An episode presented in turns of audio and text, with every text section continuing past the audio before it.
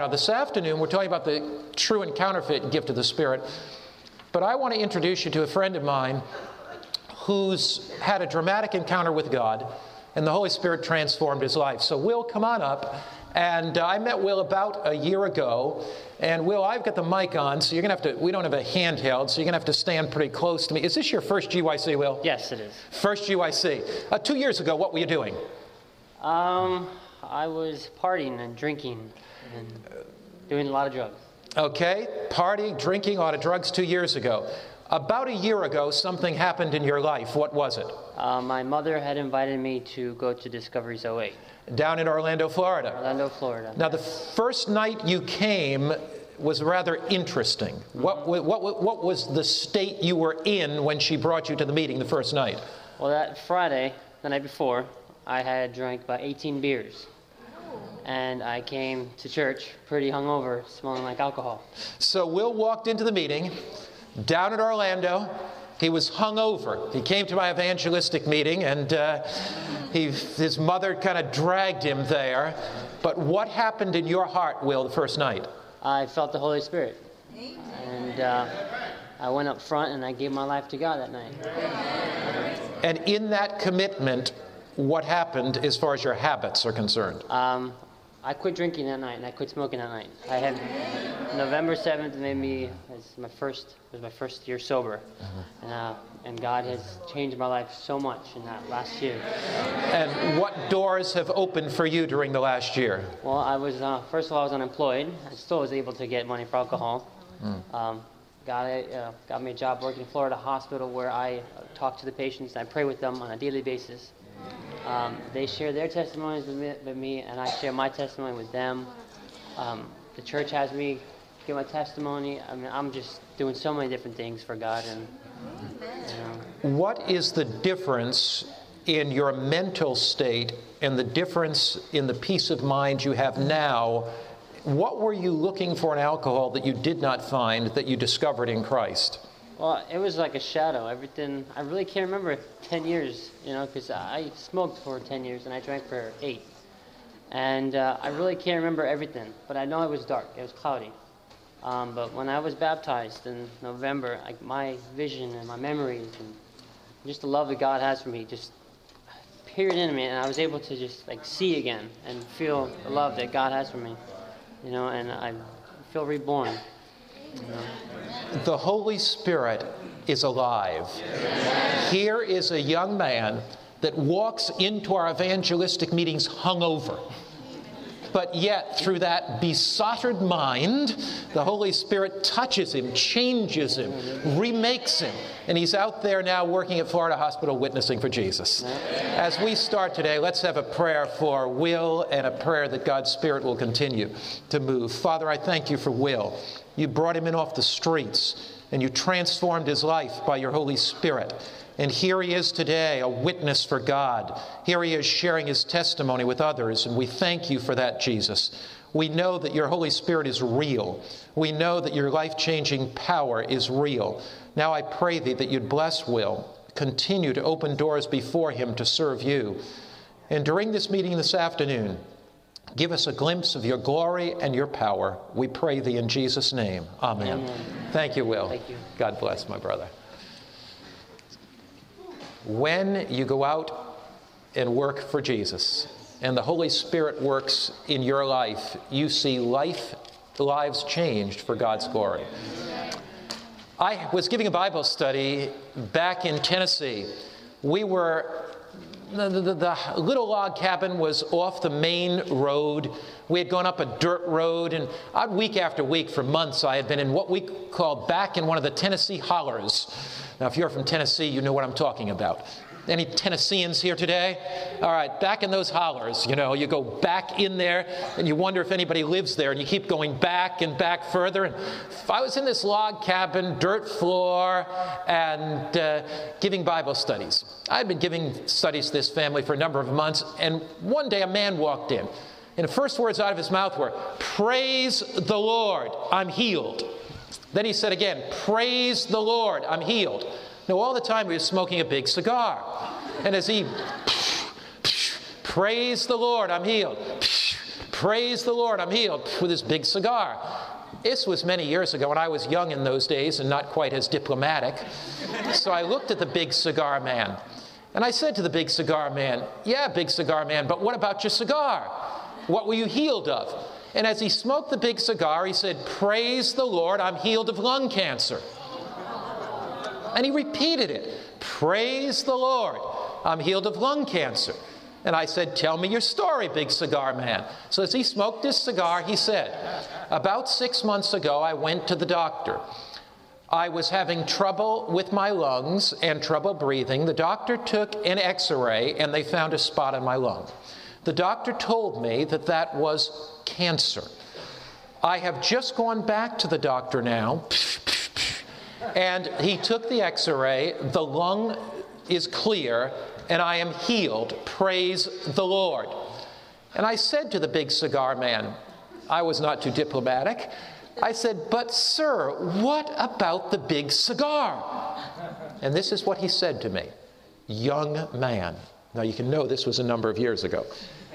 Young man, if you have enough faith, you can smoke as many cigars as you want, and cancer will never touch you. If you have enough faith, you can smoke as many cigars as you want, and cancer will never touch you. My question is what is faith? What is faith? Is faith believing that, I have ca- that if I have cancer and I believe hard enough, I will be healed? Is that faith? Is faith believing that if I eh, don't have enough income and I pray hard enough and I believe hard enough that I'm going to find 10,000 in the mail tomorrow. What is faith? Is faith a good luck charm that enables me to do whatever I want, believing that God, as a cosmic Santa Claus, is going to be, give me the gift I need and uh, that I desire? What is faith? Faith, in fact, in the Bible, is so important. And incidentally, faith and the Holy Spirit are closely aligned. And this is a series on the Holy Spirit. We're talking about true and false manifestations of the Holy Spirit. So we begin by faith, looking at faith for a moment. Luke chapter 18 faith, and I'm so glad that so many of you brought your Bibles, that you're taking notes, that you're underlining. Somebody asked about questions. After this section, I'm going to let you write out any questions you want, turn them in between this session and the next session, and then I'll start next session by just taking your written questions and answering them at that time. Luke chapter 18, verse 8.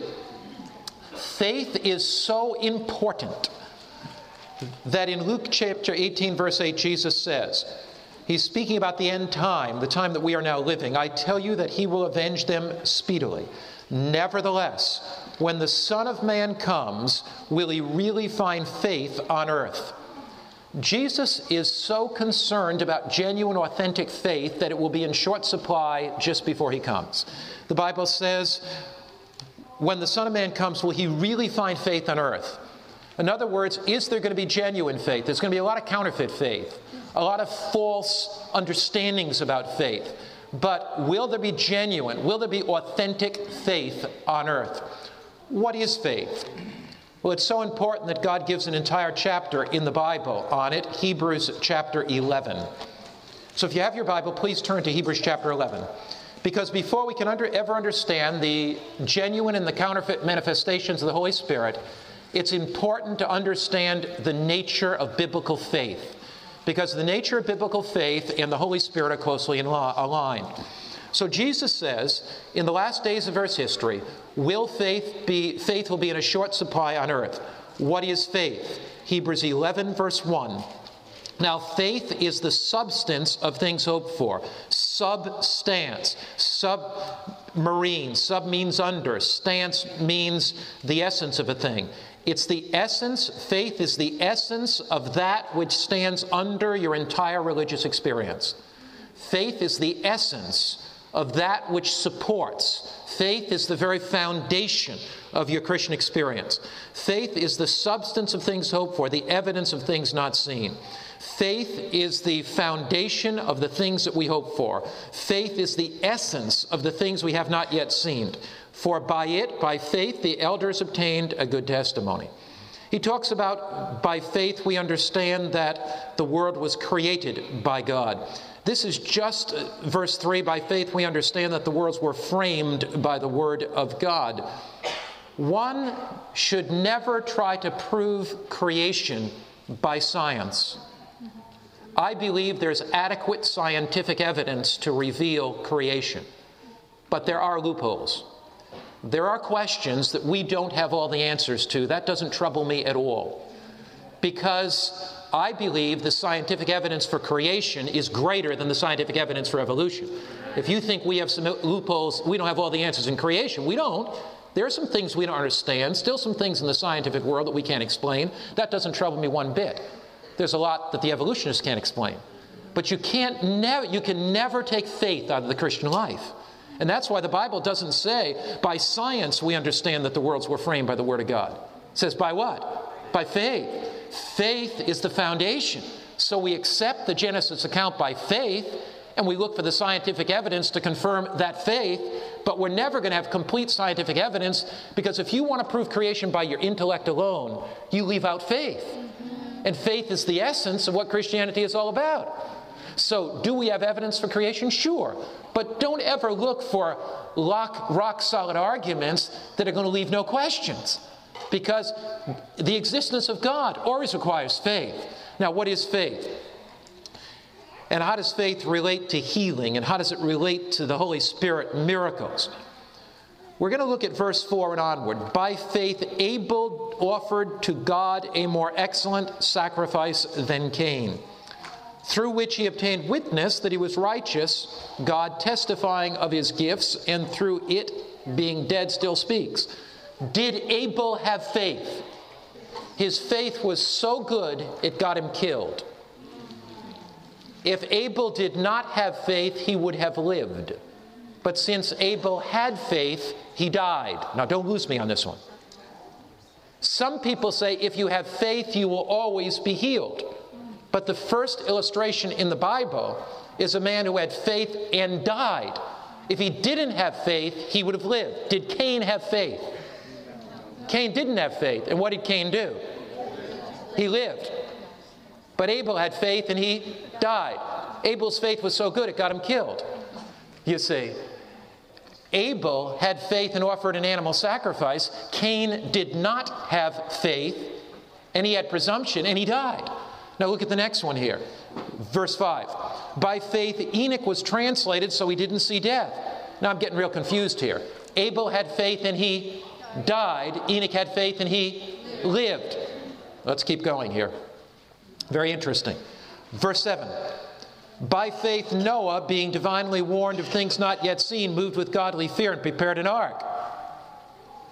Noah had faith, and he followed exactly what God said, and he stayed in the same place and didn't leave his hometown for 120 years. Verse 8 By faith, Abraham obeyed when he was called out to go to the place that he would afterward receive an inheritance.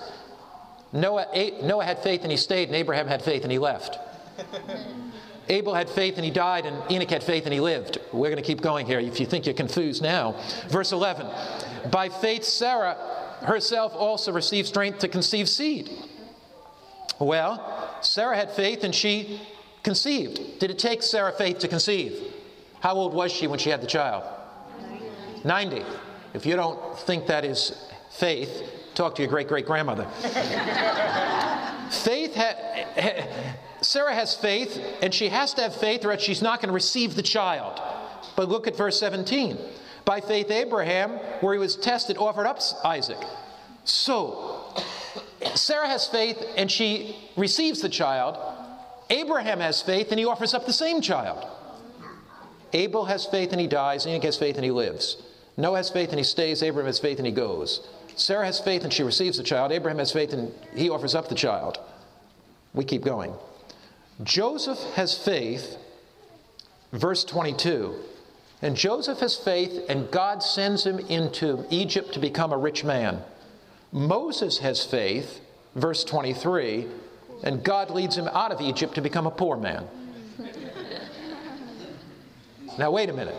Where are we going here with this? Abel has faith and he what? Dies. Enoch has faith and he lives. Noah has faith and he stays. Abraham has faith and he goes. Sarah has faith and she conceives the child. Abraham has faith and he offers up the child. Joseph has faith and he goes into Egypt and is rich. Moses has faith and he gives up the riches of Egypt and he comes out. Whose faith is greater, Abel's or Enoch's? Whose faith is greater? Sarah's or Abraham's? Whose faith is greater? Moses. Now, what kind of really brings this whole chapter to a conclusion and begins to have the lights turn on in your mind on the nature of biblical faith is found in Hebrews chapter 11, verse 24. It's talking about these worthies of faith, and it says, They quenched the violence of fire, they escaped the edge of the sword. So here, these people, through faith, escaped the edge of the sword. Imagine it. A Roman, persecu- a Roman persecutor is running up to take the head off a Christian, and the Christian has faith. An invisible angel holds the hand of that Roman persecutor. The sword shakes in their hand, they drop it, and the person escapes the edge of the sword by faith. But then look at verse 37. They were stoned, they were sawn in sunder, they were tempted, they were slain with the sword.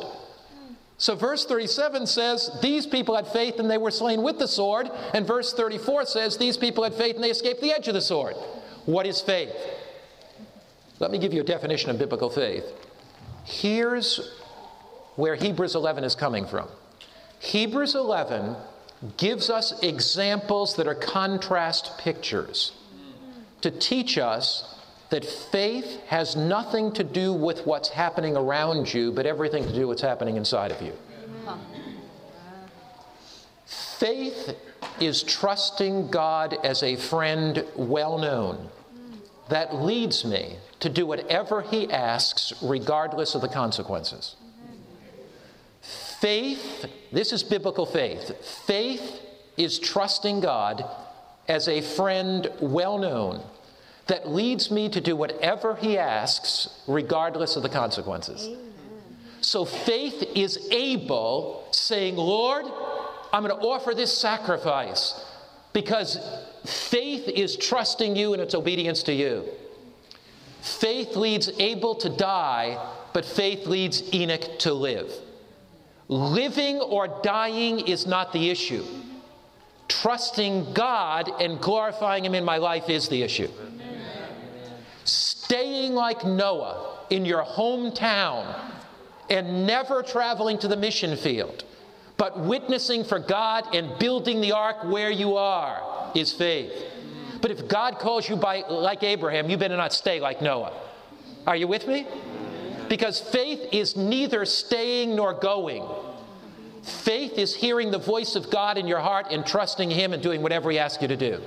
It takes as much faith to stay in your home church of 42 members than it does to go to the mission field for six years and preach to 6,000. Faith is doing what God tells you to do in the heart, it's trusting God in all circumstances. It takes faith to conceive a child, but I'll tell you something when those kids are teenagers and you got to give them up, it takes faith too. You see, whether you conceive them or whether you give them up. It takes faith to be poor, but it takes a lot of faith to be rich. So the issue is not whether I'm rich or poor. The issue is do I trust God and do whatever He asks me to do? So, what is faith? Why was the big cigar man wrong? Because he thought that faith was his telling God what God was supposed to do for him, rather than trusting God and opening his heart to be obedient to God and letting God transform his life. So, in the issue of the Holy Spirit and healing, faith says, Lord, I know that it is your will to heal, but I'm not quite sure when the time is. The time could be an immediate healing, it could be a gradual healing, it could be a healing when you come again. I know that your character of love wants me to be healthy, but I also know that I live in a sinful world where sickness takes God's children. And if you're calling me to glorify you in death, I want to do that. If you're calling me to glorify you in a gradual healing, I want to do that. And if you're calling me to glorify you in an, in an instant healing, I want that to happen. And I'm going to show you in the Bible the biblical concept of the Holy Spirit and healing. Then we're going to look at the counterfeit manifestations. Genuine biblical faith is trusting God as a friend well known, knowing that He'll never do me any harm in any circumstance in my life, and a willingness to do whatever He asks, whatever it is. When I trust a friend and I have a close friend, I know that that friend will never intentionally do me any harm. Isn't it a wonderful thing to have friends like that? Amen. To know that you can trust them to know that they're never going to intentionally, willingly do you harm, to know that they always have your best for them. Some people say they got your back. You see, that's what a friend is, isn't it? They are somebody who's honest with you, somebody who's open with you, but somebody who's there will never intentionally do you harm. God is like that. God never intends harm for us. And even if we are in the midst of a sinful, rebellious world where sickness comes, God will take that sickness and use it for His glory and either heal us instantly, gradually, or allow us to go to sleep as we trust Him to bring glory to Him. once this dawned in my mind, it made a big difference, and it's this there's something more important than my individual healing. It is the glory of God. God's glory. And if God can be glorified with instant healing, praise His name. If I can glorify Him through the afflictions of the body during the time that life goes on, and I can be a witness to others, praise His name. And if I have to close my eyes and sleep, praise His name. There was a time in the Gospels where Jesus had healed people all day. And the next day, he walked away and left sick people. It wasn't because they didn't have faith, and he tells you why. And I'll tell you how I learned this Bible passage in Mark 1. And if you have your Bible, I was sitting with Joni Eareckson Tada. Some of you have heard that name, Joni Eareckson Tada. You'll remember that she was the teenager. You may have seen the movie on her life or read the book on her life. She was in a diving accident and became a quadriplegic. She had a spinal cord injury after the diving accident. She couldn't use her hands and couldn't use her feet. And I was sitting in her studio and I was putting pencils in her mouth as she did mouth drawings. She was, in, she was using uh, soft pencils at the time. And I'd put a pencil in her mouth and she would use it and she was drawing like a horse and pictures. And and I said, What's the most difficult thing to draw about drawing like this? And she said, The lousy taste of these pencils. um, and so, you know, she'd have to bite them and she'd like this. And she's just an amazing person. But we left there to do some traveling. We're, I was sitting in the back of her van. And I said, Joni, have you ever um, been concerned that you weren't healed? And how have you worked out a theology of healing? And she said, You know, Mark, when I first had the accident, I was and had this spinal cord injury, and I was paralyzed from my, uh, my entire body. She said, I had many Christian friends come and they said, We're going to pray for you that God will heal you. We're going to pray for you that God will heal you. And she said, One day I was reading, and in those early days, she would, of course, have her Bible above her head, couldn't use her hands, and it would be on a little stand, and she could learn to turn the pages with her tongue. She is one of the best Bible students that I have met. She's just a great, uh, tremendous uh, Christian committed woman. And uh, she said, Mark, when I read Mark chapter 1, and she gave me insights on Mark 1 that I had never seen before. I had read it time after time after time. But if you take Mark 1 and you start with verse 32, and she began to go over this passage with me, explaining to me a biblical theology of healing that makes so much sense. It's Mark chapter 1, verse 32 and onward. It says, Now at evening, when the sun had set, they brought to him all who were sick and those that were demon possessed. So here you have a city in verse 32 of Mark 1 that brings to Jesus everybody who's sick and who's demon possessed. Then it says, verse 33 the whole city was gathered together at the door. So you have scores of people tens, hundreds of them that are sick. The whole city is at Jesus' door.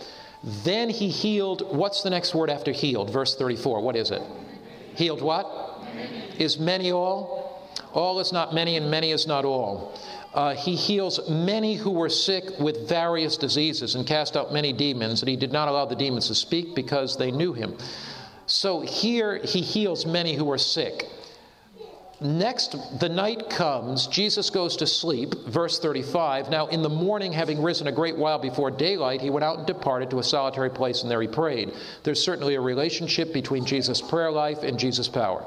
Verse 36 Simon and those who were with him searched for him. When they found him, they said to him, Everybody is looking for you. Why do you think these people were looking for Jesus? What happened the night before? Yeah, they were looking for him. Why? to get healed because he didn't heal everybody the night before. There were still people sick, and they wanted to come and be healed. So here are people that want to be healed the next day.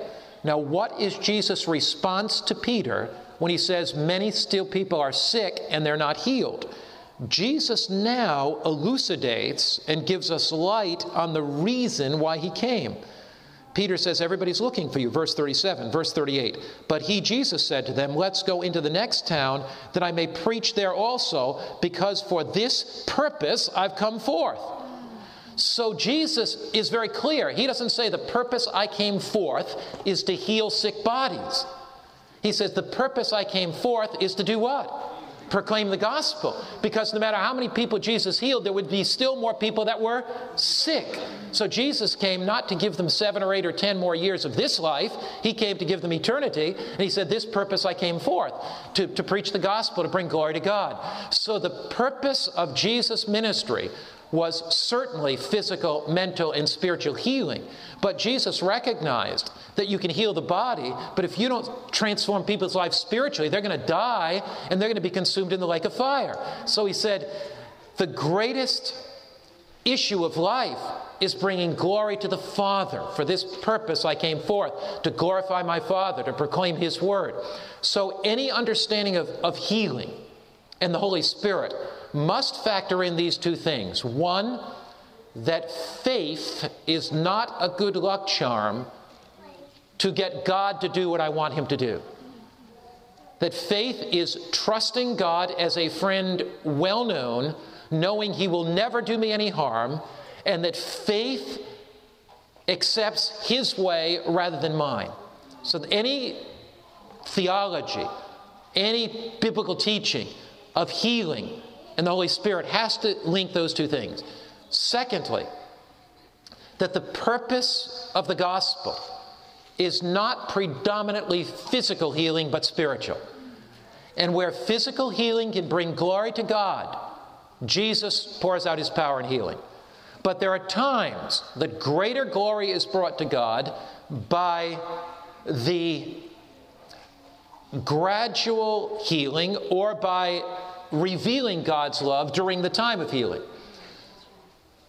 Now, there are prophecies in the book of Revelation that reveal that one of Satan's greatest delusions in the last days is going to come over this issue of counterfeit healing. And I want to look at those prophecies, and then we're going to go back and say, how can you tell the difference between genuine and counterfeit healing? We are living in a generation the postmodern secular generation that says you have to show me before I believe. Show me before I believe. Now, here's what's going to happen. Because we live in a society that has dismissed God's word and a Hollywood generation that does not want to study very much but wants the instant, the, one of the major problems of mass media is that mass media gives instant solutions to complex problems. When you spend 120 million on a movie to rape the brain, it does just that. And it's not merely the content of the movie, but it is the tittling sensation that occurs as you sit on the edge of your seat in a spellbinder that destroys the brain for rational study. That's the issue. That's the issue. It's not only the content, it's the medium that so stimulates the brain that Revelation 21 looks boring. Because when you allow $120 million to so stimulate those brain cells, you're allowing the devil to rape your brain. And you're surrendering that mind to another force. And so what happens is then you go to study the Bible and it seems so boring when it's the most exciting thing in the world. When you take that which is unreal and make it real, it takes that which is real and tries to give you the impression that the real is unreal and the unreal is real, and the mind becomes confused between the two. So, what the devil is smart, you know, the devil is really, really smart. He was Lucifer, the covering angel. So, here's, here's what he's going to do in the future. I'm not a prophet, but I read the prophecies. See, I'm not a prophet, but I read the prophecies. If you can take a whole generation of youth and saturate their minds with mass media on television, and you can get them to disbelieve the Bible and, dis- and become skeptical about God's Word, and if you destroy the mind for rational study, but yet the heart longs for transcendental reality. The heart longs to know that there's something out there, you see. So you develop a lot of movies that have the great controversy theme. You develop a lot of movies that have a demonic, satanic theme. You see where this is going? You stimulate the emotions with this satanic theme, with this great controversy theme. You stimulate the emotions.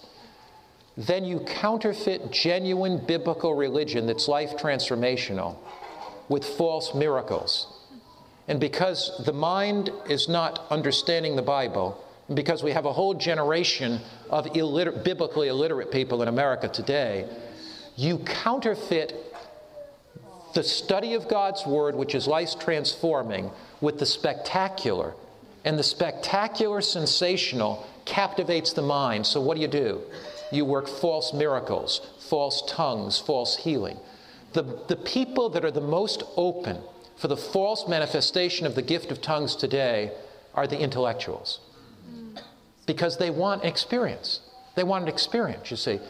Look, look at it from another way. In a computerized, non personal society, when the devil gives you the counterfeit gift of the Holy Spirit, and that so called fills your heart, and it's love everybody, don't we long for experience? Don't we long for love? Don't we long for the genuine, the authentic, the real? So here's what the devil's going to do He's going to take a cold, impersonal society that's looking for reality, and he's going to give them a substitute religious experience.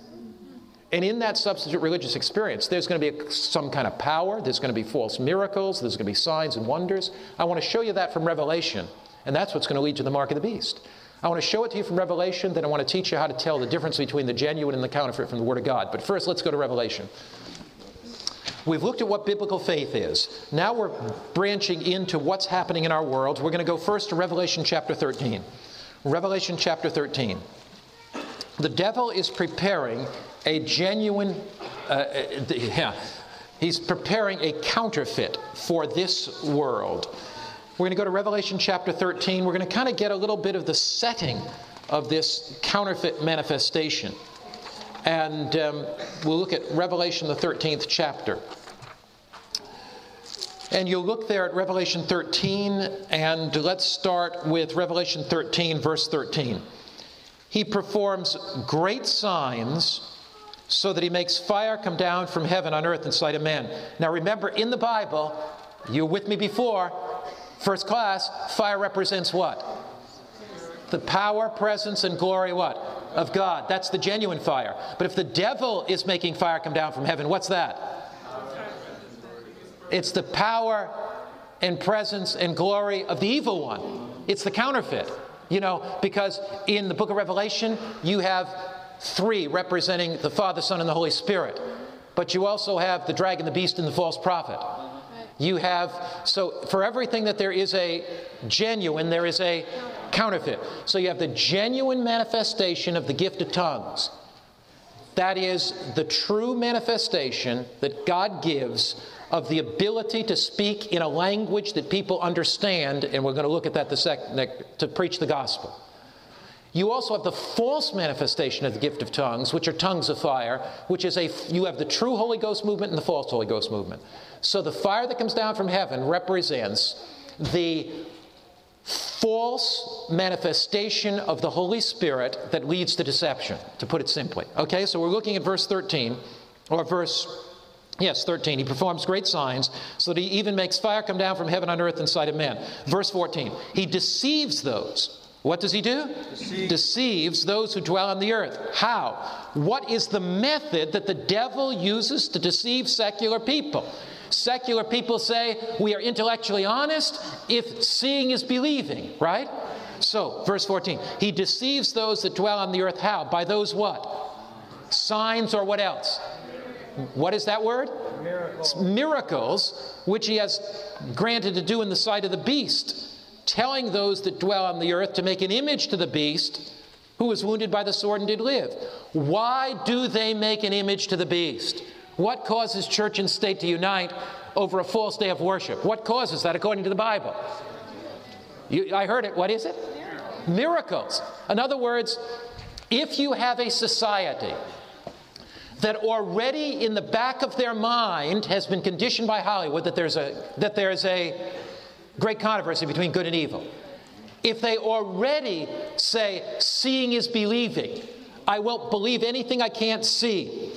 And if already they're longing for something in their hearts that they don't know what it is, and the devil palms off false miracles at a time of crisis when the economy falls apart, when there's economic disaster, the stock market crashes, where people are unemployed, where there's natural disasters, and the average person says, wait a minute, we need something to bring us together. And what's that going to be? The devil's going to use false miracles, and he's going to say, seeing is believing, here it is. Now, this is all through Revelation once you begin looking at it. Revelation chapter 16. What is it that's going to bring the kings of the earth and the religious powers of the earth together?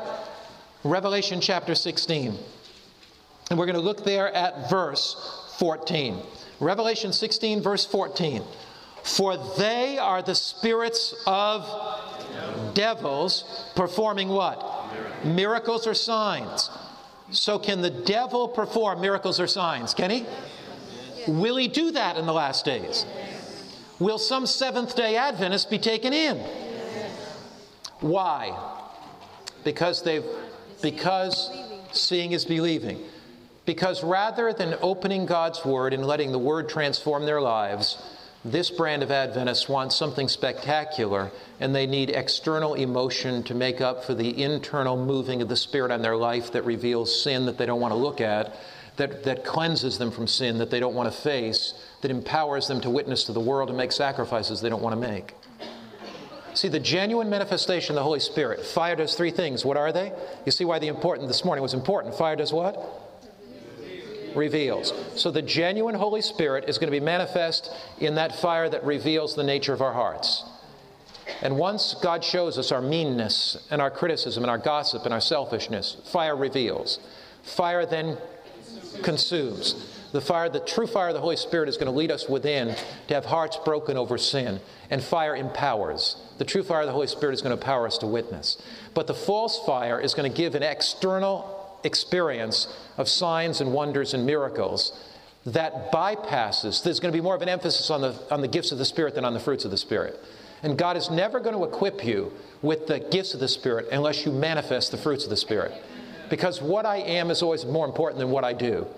You can do without being, but you can never be without doing.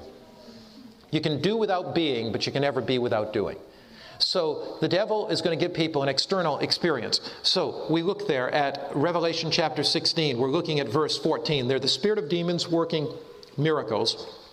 They go out to the kings of the earth and of the whole world to gather them to the battle, the great day of God Almighty. So it is the false miracles that bring the kings of the earth into union with the religious leaders of the earth to prepare them for the last battle of Armageddon or, or the final battle on earth. Revelation chapter 19. Revelation 19. What I want you to see here are miracles, false miracles, are the agency that the devil uses false miracles, false signs, false wonders, false prophecy. It's the, it's the agency that the devil uses. Now, can God work miracles? He can. Will God work miracles in the last days? He will. But is there a difference between genuine and false miracles? There is. So, Revelation 19, verse 20. Then the beast was captured, and with him the false prophet, who worked signs or miracles in his presence, by which, that by which is important, by which he, the devil, deceived those who received the mark of the beast. How did the devil deceive those that received the mark of the beast? How did he do that? Through what? Through miracles. Did we see in Revelation 13 that false miracles were a, were a method of deception? Did we see that? Did we see it in Revelation 16? Do we see it in Revelation 19? Now, I'd like to let Ellen White, in the book Great Controversy, summarize this idea of false miracles. Great Controversy, page 464. The, these two paragraphs bear intense, careful study. And I'll read the prophet of God, the messenger, the remnant's words to this final generation, and then I'm going to ask you some questions about each sentence. Before the final visitation of God's judgments upon the earth, what the, what's the final visitation of God's judgments on the earth? What do we call that? Seven last plagues. Good. Before the final visitation of God's judgments on the earth, the seven last plagues, there'll be among the people of the Lord a revival of primitive godliness, as such not has been witnessed since apostolic times. That's good news, isn't it? What's on the way? A revival of what kind of godliness? Primitive. That's Bible religion the Spirit and power of God will be poured out upon His children. What's we call that when the Spirit of God is poured out on His children? The latter rain. And the latter rain comes so we can give the what? The loud cry. So here is a prediction in which Ellen White amplifies what the Bible says that before the seven last plagues are poured out, there's going to be a revival. And that revival is going to lead. And in that revival, Young people, adults, are going to be on their knees. They're going to be seeking God in little groups of three, four, and five. They're going to be opening their heart to God. They're going to say, God, send me the baptism of your Holy Spirit. Immerse me in the Spirit. Reveal to me the sins in my life that I don't see. Show me in my heart where there's selfishness and pride and greed and lust. And Lord, reveal that to me. Consume that by your Holy Spirit. Energize me and empower me by the fire of the Spirit. So before the seven last plagues, there's a revival of primitive godliness. The Spirit and power of God, I love this. It doesn't say maybe, possibly will happen, will be poured out upon His children. This revival is coming. The only question is, are we going to participate in it? There is some generation that'll be serious about the reception of the Holy Spirit. There's some generation that'll open their hearts to God and say, Lord, we've been in this world long enough. We've been in here long enough. Some generation will receive the Spirit and power of God. Now, the enemy of souls. Continue to read in Great Controversy. The enemy of souls. Who's the enemy of souls? Who is that? Satan. The enemy of souls desires to hinder this work. What work does the enemy of souls desire to hinder? The revival. And the revival leads to what? Pouring out of the Holy Spirit. And that leads to what? The loud rain and the loud cry. So, follow me closely. Over here is the coming of Jesus. Before the coming of Jesus is the seven last what? Plagues. Before the seven last plagues, when probation closes, something must be given called the loud cry. But the loud cry or the proclamation of the gospel can never be given until the latter rain falls. But the latter rain cannot fall until there is a revival. Okay? Now, Satan desires to hinder this work. What work? The revival. Why? Because when the revival comes, it'll lead to the latter rain. When the latter rain comes, it'll lead to the loud cry. People will accept the message of God, probation will close, and the mark of the beast will have occurred, and the seven last plagues will be then poured out, and then Jesus will come. Okay, so the enemy of souls desires to hinder this work, and before the time for such a movement will come. So before the time for such a movement will come, before the genuine, before that time, before the revival, before the latter rain, before the loud cry, he, Satan, will endeavor to prevent it. What does Satan want to do? Prevent what? The revival. Prevent what? Latter rain. Prevent what? Loud cry. Prevent what? Coming of Jesus. He'll, he'll endeavor to prevent it by introducing a counterfeit. Does the counterfeit come before or after? Before. Because if the counterfeit came after, it, what would be the purpose of having the counterfeit when people have already been filled with the genuine Holy Spirit? So, now follow this. He will endeavor to prevent it by introducing a counterfeit. In those churches which he can bring under his deceptive power, he will make it appear God's special blessing is poured out. He'll make it appear that God's special blessing is poured out. There will be manifest what is thought to be great religious interest. Multitudes will exult that God is working marvelously for them when the work is that of another spirit. Under a religious guise, Satan will seek to extend his influence over the whole Christian world. The devil knows that if he can rein up our emotions, with a false, counterfeit religious experience, which appears to give a lot of touchy feely love, which appears to make people feel good, he can prevent the genuine revival. The genuine revival is bold faced repentance. Weeping before God because of the failures of our lives but it doesn't leave us there. If that's all you had, you'd end up guilty and depressed and discouraged. The genuine revival begins with repentance. Every great religious revival in history has begun with repentance. Now, I recognize that sin is a bad word in the society that we live in.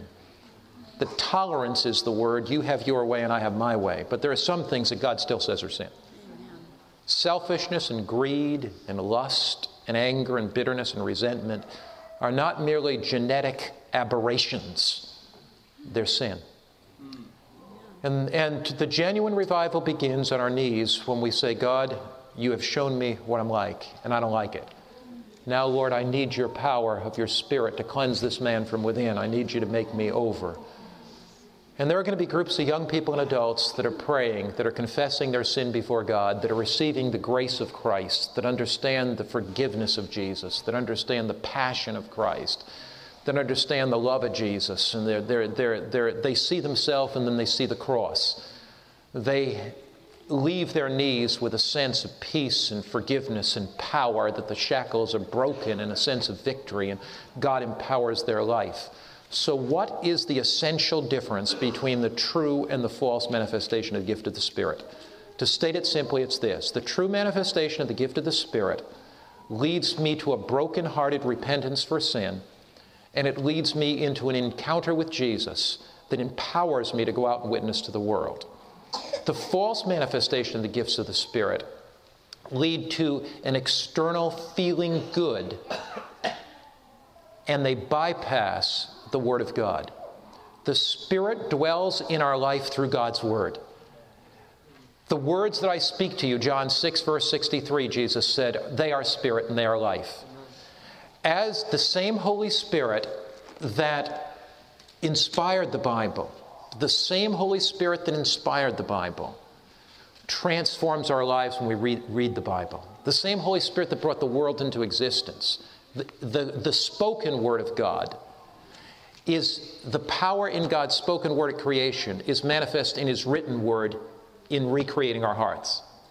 Are you with me? The same power, any approach to revival. Now I'm going to get out a little out on the edge here. Any approach to the Bible that is based solely and alone on music and testimony. Any approach that's based solely alone on music and testimony is going to be superficial and not life transforming and lead people to an illusionary experience. Genuine revival must come from a careful study of God's Word that is life transforming, that takes us deep. The creative energies that called worlds into existence are in the Word of God. It transforms our lives. The Bible says in Matthew chapter 7, verse 7, take your Bible, please, and go back to Matthew 7, verse 7. Matthew 7, verse 7. There's a genuine revival on the way. But notice, that genuine revival leads us to Christ. It leads us to a transformed life. It leads us to an obedient heart. There is no genuine, authentic revival without obedience. Matthew 7, verse 7, starting with verse 21. Not everyone who says to me, Lord, Lord, shall enter the kingdom of heaven, but he who does the will of my Father which is in heaven. So the issue is does this revival lead to repentance, commitment, transformation of character? Does it lead us to do God's will? Many will say to me in that day, Many, Lord, Lord, have we not prophesied in your name? Did they prophesy in his name? Yeah, they say they did. We prophesied in your name. We cast out demons in your name. We did wonders in your name. Then I will declare to them, I never knew you. He never knew them. They were prophesying in his name. He never knew them when they was doing that. He says, I never knew you. He doesn't say, I don't know you now, but I knew you then. He says, I what? Never knew you. And never is never, because if never was never, never would be sometime. And sometime is not never, and never and, and never is not sometime, right? Okay. He says, I never knew you. You, you never knew him? Well, they were casting out demons in his name. They were doing wonders in his name but it was external show and pomp. And it did not lead to the doing of God's will because all the time they were casting out demons in His name. In the background, they were doing lawlessness. But they were running around, they were doing their adultery thing. They were filled with pride and arrogance. See, they were, oh yeah, they were casting out in His name, so called. But they were filled with anger and bitterness. They didn't resolve the conflicts between people. They thought that the spectacular substituted for the transformation of character that only Jesus Christ can bring. Genuine Holy Spirit religion leads to a transformation of character, and it puts an emphasis on the inner rather than the outer. What is the difference between the fruits of the Spirit and the gifts of the Spirit? God will never fully endow us with the gifts of the Spirit in their fullness unless we reveal the fruits of the Spirit. The fruits of the Spirit are love, joy, peace, long suffering. The fruits of the Spirit are the internal character qualities that come to us as day by day we come before God and seek Him. The fruits of the Spirit in Galatians chapter 5 are those inner character qualities that come into the life of the believer as we spend time with God every single day. 2 Corinthians 3, verse 18 says, By beholding, I become changed. So the fruits of the Spirit are the internal character qualities that God gives to us as we spend time in His presence. The fruits of the Spirit have to do with the transformation of our characters. The gifts of the Spirit, on the other hand, are modalities to witness that God gives to every believer. God does not tell us to seek His gifts, He tells us to seek His fruits. And He tells us to claim His gifts. We seek His fruits, we claim His gifts. We seek the fruits of the Spirit for the transformed life and character we believe that for every believer, He gives us gifts. We claim those gifts. In our next session, I'm going to talk to you about the gifts of the Spirit. We're going to take a look at those gifts. I'm going to look at the gift of tongues and the true and false manifestation of the gift of tongues. And we'll take a look at that. Just as this session ends in the next five minutes, I do want to look at the genuine gift of healing in the New Testament. James chapter 5. James chapter 5. I have had recently some amazing experiences where I personally believe God has manifested His hand in some unusual physical healings. Does He do it every time? No, He does not. But when we follow James chapter 5, the truth is so apparent in contrast with the false that you see it immediately. There are four major thoughts presented in James chapter 5. And I want to look at them with you just momentarily as we kind of bring this session to a close and then come on to our, to our next session. We're going to look at James chapter 5. What are the earmarks of the genuine manifestation of the gift of healing? We're going to start with James 5, verse 13. Here we go. Is anyone among you suffering? Let him pray. Is anyone cheerful? Let him sing psalms. Is anyone among you sick? Let him call for the elders of the church and let them pray over him, anointing him with oil in the name of the Lord. And the prayer of faith will save the sick, and the Lord will raise him up. If he's committed sins, he'll be forgiven. Confess your trespasses to one another and pray for one another that you may be healed. The effectual, fervent prayer of a righteous man avails much. Now, there are four lines of reasoning that I want to look with you at there. This distinguishes the genuine from the false gift of healing. Point one Is this a public meeting or is it a private meeting? What does the text say? Is this the kind of meeting where a guy walks on in a flashy suit and rings on every hand and he says, Over there, you got heart disease, you got cancer? You know, is this the kind of meeting that that's taking place in? Okay, so from the text here, this meeting is a what kind of meeting? Private meeting. Now, there's a reason for that. And I am not suggesting that God doesn't heal sometimes in public, He does. But that's not this meeting. This is a, this is a private meeting. Secondly, where is the initiative for healing coming from? Who is it? The sick individual, exactly. This is, so doesn't that make you kind of suspect then of anybody that gets up and uh, superimposes healing upon somebody in the congregation? So this is not a public meeting, it's a private meeting where an individual comes to the elders of the church, and the Bible, notice what the Bible says here. It says, Is any sick among you? Let him or her call for the elders of the church. So they are doing the calling, and there's a reason for that. So the first point we're making is that it's a private meeting. The initiative for healing is with the individual. Secondly, it says, let them pray over him. Why pray? In prayer, we acknowledge that we have absolutely no power for healing. In prayer, we acknowledge that all healing must come from God. In prayer, we acknowledge that we don't know what to do, but God can accomplish that which we don't know. So it says, the person calls for the elders of the church. The Bible says, let them pray over him, anointing with oil in the name of the Lord. Now, we need to look at anointing oil. Anointing oil.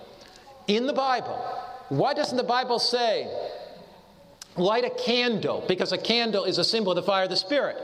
Why doesn't the Bible say, um, open the window and let the wind blow in? Because wind's a symbol of the Spirit. Why doesn't the Bible say, bring cleansing water? There's a reason anointing oil. When you study the sanctuary in the Old Testament, Every time the priest was consecrated, he was consecrated with oil. When the sanctuary was inaugurated, the altar and candlestick was anointed with oil. Now, this is a very important point. So, we're going to look at it. Exodus 29, verse 7. Exodus 29, verse 7 because I'm tying our class together just now with some things that once you understand become powerful in helping you to distinguish between the true and counterfeit manifestations of the gift of healing. Exodus 29, verse 7. Aaron and his sons are being set aside for ministry. They're being set aside for service. They're being set aside by God. Same expression in Exodus 29 7 as we have in James 5 critical to understand. Exodus 29, verse 7. And you shall take the anointing oil and put it on his head and anoint him. What were they doing with the person in James 5? You took the anointing oil. Did you put it on his toe? Did you put it on his thumb? Where'd you put it? On his forehead. What's happening in, in Exodus 29? The priests are being set aside for God's service totally by putting oil on their forehead. So the anointing service, we anoint with oil. Oil is a symbol of the Holy Spirit. Anointing with oil on the forehead is a symbol of consecration and dedication. So, here is a private service where the elders are going to pray and where the person is going to be dedicated to God. This is not a service where we're commanding God to heal, it's a service where we are dedicating heart, mind, soul of that person to God. Now, Notice also, for example, Exodus 30, verse 25. Exodus 30, verse 25. Exodus 30, verse 25. And you shall make from these a holy anointing oil, an ointment compounded according to the art of perfume. It shall be a holy anointing oil. With it you shall anoint the tabernacle of meeting and the ark of the testimony. The priest and tabernacle were anointed, set aside for holy purposes. So, why then do we bring olive oil? When I do an anointing of a person that's sick, they've requested it, we come. We tell them there's no power in us. We tell them that, that, that based on the Word of God, that we are seeking the manifestation of His Spirit. We tell them that we are going to follow James chapter 5 and we're going to anoint with oil, and that the anointing oil is a symbol that their heart, their mind, their life is being set aside. Now, the Bible says here, in the name of the Lord. In the name of the Lord. Did you see in James chapter 5 it says, anoint them in the name of the Lord? What, when we pray, we pray in the name of what? Jesus. What does it mean to pray in the name of Jesus. Mind and spirit of Jesus. Okay, what else? To pray in the name of Jesus. Yes, anything in my name. My pray with the blessing. Of, pray with the blessing. Pray with the blessing, okay. When you say, in Jesus' name we pray, what do you mean? According to his will. Yeah. According to his will. So, in the name of Jesus is an expression there's an interesting comment on this in Desire of Ages in which Ellen White says to pray in the name of Jesus is to pray in the spirit and will of Jesus. So when I say in the name of Jesus at the end of my prayer, I'm saying in the will of God. Why do I anoint on the forehead? Because this is the forebrain where conscience, reason, and judgment are located. And I am saying, God, I am surrendering all of my reasoning capacities to you. So when we anoint a person, they are calling. We explain that we have no power at all. We explain that the oil is a symbol of setting them aside by the Holy Spirit in consecration, that we are lifting them up in the will of God. And I say to them, it's God's will to heal you, but He may desire to heal you instantly.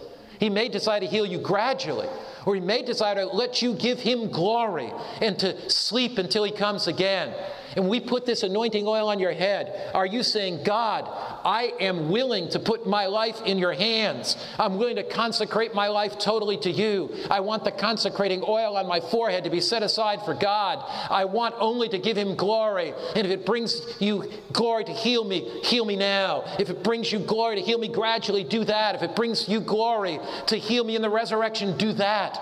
And then the Bible says, the prayer of faith, verse 15, will save the sick, and the Lord will raise him up. And if he's committed sins, they'll be forgiven.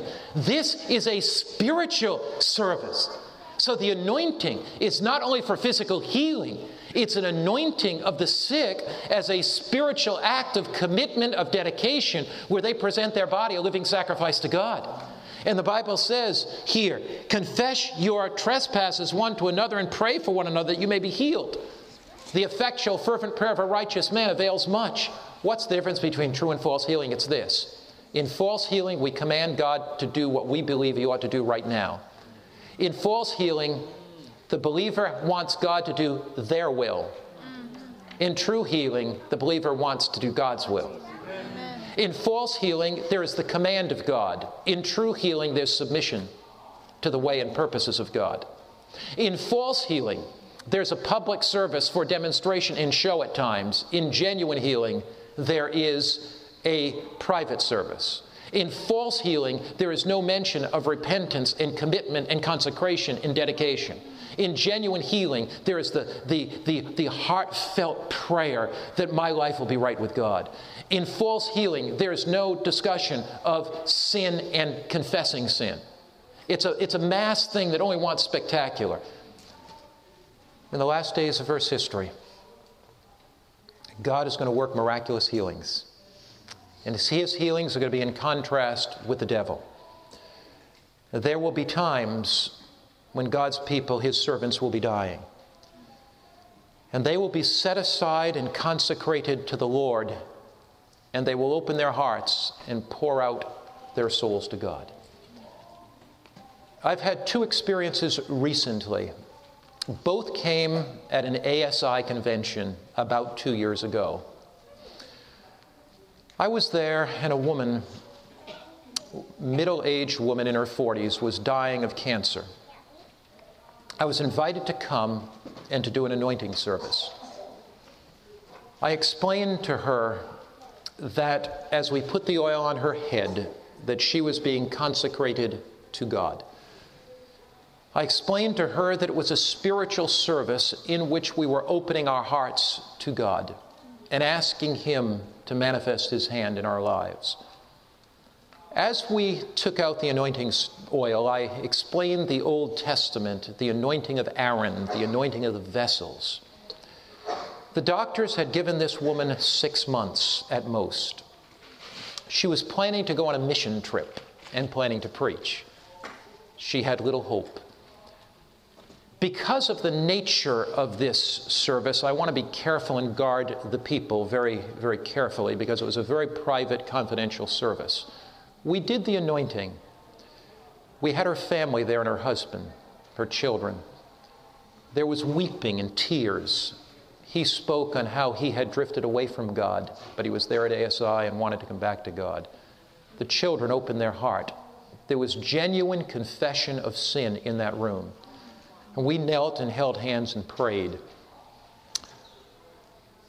A week went by, two weeks went by, and finally, the family contacted me and they said, Mark, this is an amazing story, but God reached down and miraculously healed our mother of cancer. It was a miracle. There's no question in my mind, it was a miracle. At that same ASI, I had a similar experience with another family. At the end of six months, the man called me and he said, Mark, I want to tell you a story. God did not heal my wife, she died. But I want to tell you that the last six months were some of the most glorious of my life. She witnessed to doctors, she witnessed to nurses, she witnessed. The issue was not one family had faith and the other didn't have faith. That wasn't the issue. The issue was this in genuine healing, there's something more important than our healing, and that's the glory of God in genuine healing, we want only one thing God's glory. If it's God's glory for me to die, so be it. If it's God's glory for me to live, so be it. In false healing, God is manipulated to do what I want him to do. And the devil is preparing a whole generation who have drifted from careful study of God's Word He's preparing that generation, as we've studied today, for spectacular signs and wonders. Here is the key in determining. This one sentence will help you determine the genuine from the counterfeit. In the genuine manifestation for the Holy Spirit, we are led to repentance, obedience, and a study of God's Word and a desire to witness. In the false manifestation, we are caught up in the euphoria of the moment rather than having our hearts transformed by the grace of God. Of this I am certain. I would rather die in the Lord than be healed by the devil. Of this I am certain. The genuine manifestation of the Holy Spirit will always lead to a broken heart. It will always lead to a transformed character. It will always lead to empowerment to witness. Where the false always leads to be caught up in the sensational, emotional moment of deception rather than the truth. I thank God that there's a whole generation of youth today that are longing for the genuine outpouring of the Holy Spirit of God. Father in heaven, we know that before the final visitation of God's judgments upon the earth, there will be a revival of primitive godliness the Spirit and power of God will be poured out upon his children. And we know Satan desires to hinder this work. And before the time of the work of revival will come, before the loud cry and the latter rain, Satan will introduce a counterfeit. Lord, we don't want that counterfeit.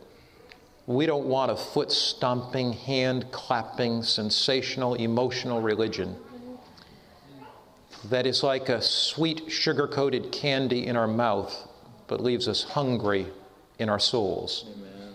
What we want, Lord, is the genuine. Amen. What we want is the real. Amen. And if there's anything in our lives blocking that genuine, if there's some sin that we don't want to acknowledge, Lord, reveal it to us. Take it out of our hearts. Oh, Father, I pray thee that you would pour out your Spirit on this GYC meeting. Amen. I pray that this would be the place that revival begins. Amen. This would be a place. You took a Daniel and changed an empire. You took a Joseph and changed a kingdom. You took a Paul and changed the Mediterranean world. And you're taking young people today and you're changing lives and changing schools and changing churches and changing conferences and unions. I pray, Lord, that your Spirit would be poured out upon us and that the genuine would be so obviously manifested in this place that there would be repentance of sin, there would be transformation of character, there would be empowerment for witness. And send us out to the world, Lord, to share your love with others. In Christ's name, amen. This media was produced by Audioverse for GYC, Generation of Youth for Christ. If you would like to learn more about GYC, please visit www.gycweb.org. Or if you would like to listen to more free online sermons, please visit www.audioverse.org.